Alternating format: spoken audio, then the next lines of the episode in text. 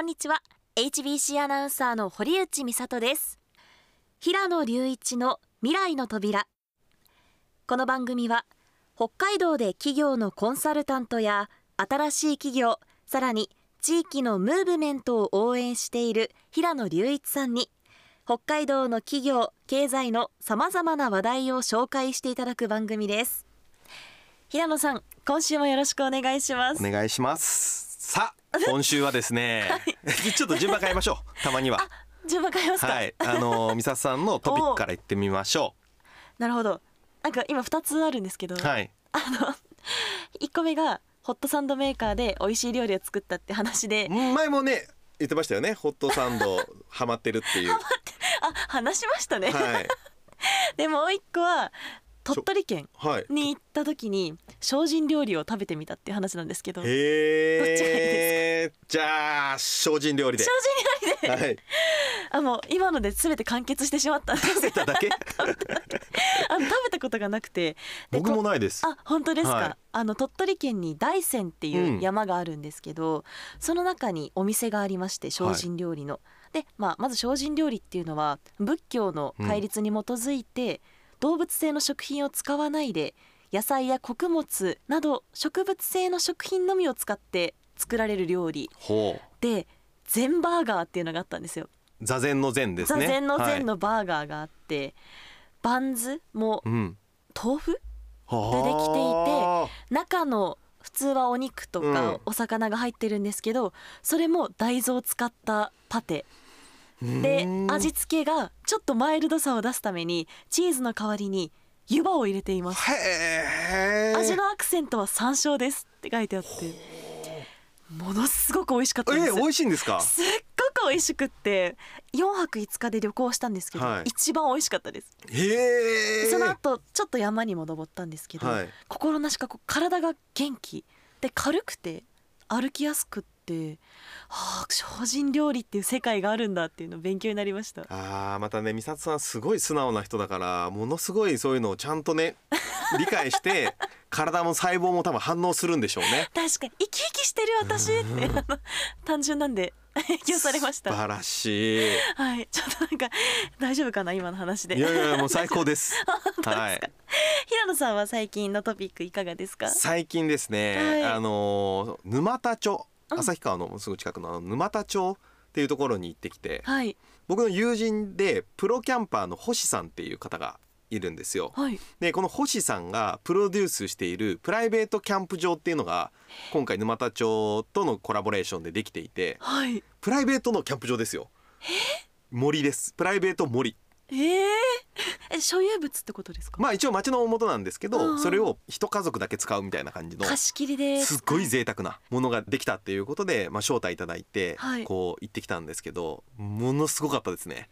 えー、どんなもう感じなんですか、もともとはあの笹がすごいある森うん、で、まあ、当然クマとかもバーって出てくるようなところを2年かけて笹を切ってで場所を整えてきれいにして木を伐採して本当にあの人が歩けて楽しめるような森をちゃんと作ったんですよ。うーんでその中にキャンプファイヤーができる場所であったりとか、はいあのゴローンってなるやつハンモックですかそうそうそうあーハンモックとかがあったりとかして広大な土地なんですけどそこでひたすら楽しめるみたいな。でテントサウナもあってうわーいいですねすごい贅沢な空間でしたね。夜星とかも綺麗そうですねそうあの本当に誰もいない空間なので子供も連れて行ってたんですけどこう花火やって大騒ぎしても、うんもう誰もいないので、うんうん迷惑にもならないしっていうようなすごい贅沢な空間でしたね。うわー行きたい多くの人数をバスツアーで来てもらってっていうようなカテゴリーで行くのかそれとも本当に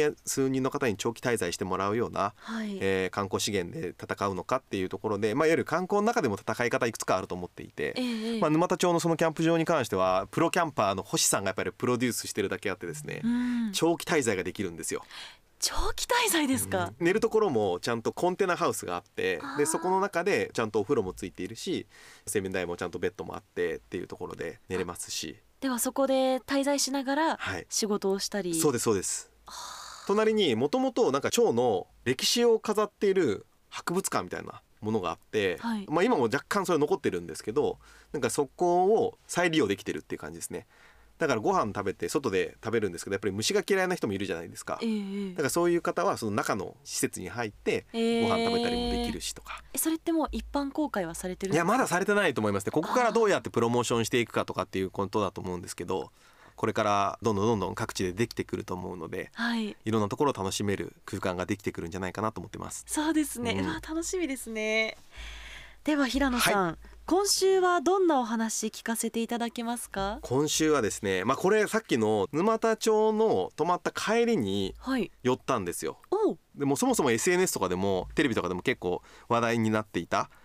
北海道を代表するブランドになったいわゆる化粧品のメーカーさんなのかな白おーコスメはいックのブランド札幌駅にもお店ありますよねそうですすねが砂川に本社があってはいそこにプライベートでまあ帰りに寄った話をしたいなと思いますあいやこれこうナビでその住所を設置してええ行くんですけど マジで途中まで大丈夫かな本当にあるっていうはい不安になるぐらい何にもないんですよ。えー、え本当にこれ曲がって1分で白の本社があるのかなっていうぐらいええええ目印も何にもなくてえ本当に怖い大丈夫、まナビ間違えてないって思いなが らはい向かったんですけど、僕が行ったのは金曜日かなんかの平日にお昼過ぎに行ったんですけどあここだって分かるぐらいやっぱ駐車場にやっぱり車がたくさん止まっていてうーんで建物も多分あれ1.5階か2階ぐらいの建物で、まあ、遠くから見たら平屋ぐらいに見えるような建物なんですけどはい綺麗な建物なんでもう近くまで行ったら分かるっていう白のおしゃれなそうです雰囲気が漂ってました、はい漂ってますね、えーまあ駐車場がやっぱり平日であれだけたくさんいるっていうのはまず驚きで行ったことがある方はあの分かると思うんですけど駐車場を止めると中が全部スケルトンというかガラス張りになっているので見えるんですよ中にいる人たちがうーんもう女性の方がいろんな商品を選んだりとか見たりとかしているのがバーッと見えてはいうーわーとしかもなんかこうどう表現したらいいのかなちょっとおじさん一人で行くにはきついまあそうですよね私も白はプレゼントに選ぶっていうイメージがあはるくらいおしゃれなイメージでした、でもここご飯もあるんですもんねそうなんですよ、えでエントランス入るとバーッと大きいスペースがあってで右側にショップあと自分たちでブレンドができるみたいなラボがあって、う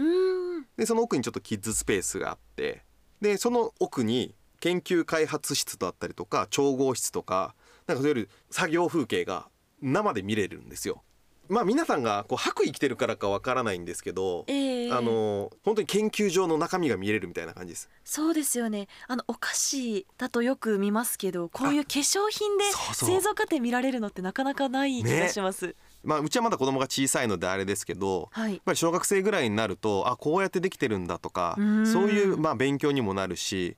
社会的にもすごく意義のある確かに空間だなと思いましたね。で、まあ、左側に図書館漫画とかが結構あるんですよ意外と、ええドラゴンボール」とか置 いてあってあ意れ外白なのに「ドラゴンボール」があるとか思いながら。確かに意外ですねねでも漫画もあるし北海道の本もあるしそういう健康のまつわる本もあるしっていう本棚がバーッと並んでいて思い思いにそこに座って本読んだりとかしてるんですけどそこに紙書いてあって「購入できます」みたいな本がですか本買って帰れるみたいな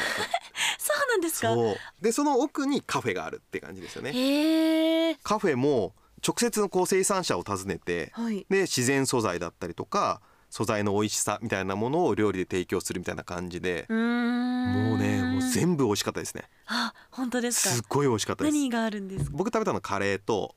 パスタな ちょっと欲張って2つ食べち ゃってカレーとパスタ えそれだけ美味しいんですね美味しかったです本当に、えー魅力的いや本当にもう場所もね綺麗ですしうでんその後キッズスペースのところで子供が遊んででしばらくここでのんびりして帰りまししたけど、何でこの白の本社が素晴らしいって思ったかっていうとはいなんか本社って言われるとまあ当たり前ですけど、まあ、経理だったりとかそういう本社機能って言われるものがあってあんまりこう人が来てもらうような場所っていう風になってないわけですよ会社ですもんね普通はね。はいそこにお客様が来てくれて作っている過程も見えるしはいそこで自分もブレンドして商品も作ることができるし購入することもできるしそこでなんなら食事もできるし、うんで本も読めてうんゆっくり時間を過ごすことができるとでまさにこの白がこうやろうとしている自然だったりとか SDGs だったりとかそういう思いを全部詰め込んで長くそこにいたいなって思えるような空間を作るそれをコンセプトに入れたっていうことが本当に素晴らしいことだなとはい、だから多分自信が圧倒的にあるから見見せられるっていう部分もあると思うんですけど製造過程そうなです、ど、ははいい思いだったりとかを見せる自信があるからっていうのももちろんあると思うんですけど働いてる方にとってもこういった方が使ってくれてるんだとか買ってくれてるっていうのを見えるのもモチベーションになりそうですいやよね本当そうですよね、うんもうユーザーさんがこう来てくれるってすごいですよ、でも作る人と使う人のこう距離が近づいて、はい物理的にも近いですし心理的にもああの人が作ってくれた商品がうん今私の手にあるって思えてより白を好きになるんですよ、うんもうこれは本当にそういう空間をちゃんと作られてるなと思ってちゃんとファンを作る空間でしたね、白砂川本店はい、本社のあり方としては未来の扉を開けたなと思いますはい、行ってみたいと思います。番組では皆さんからのメールお待ちしております。メールアドレスは未来アットマーク hbc ドット co ドット jp です。未来のスペル m i r a i です。未来アットマーク hbc ドット co ドット jp です。番組への感想や平野さんに聞いてみたいこと白に行ったことがあるという方は感想などなどどんなことでも構いませんお気軽にメッセージお寄せくださいそして定期的に番組の中で紹介していきたいと思いますでは平野さん今週もありがとうございましたありがとうございました平野隆一の未来の扉出演は白の大ファンになりました平野隆一と HBC アナウンサー堀内美里でした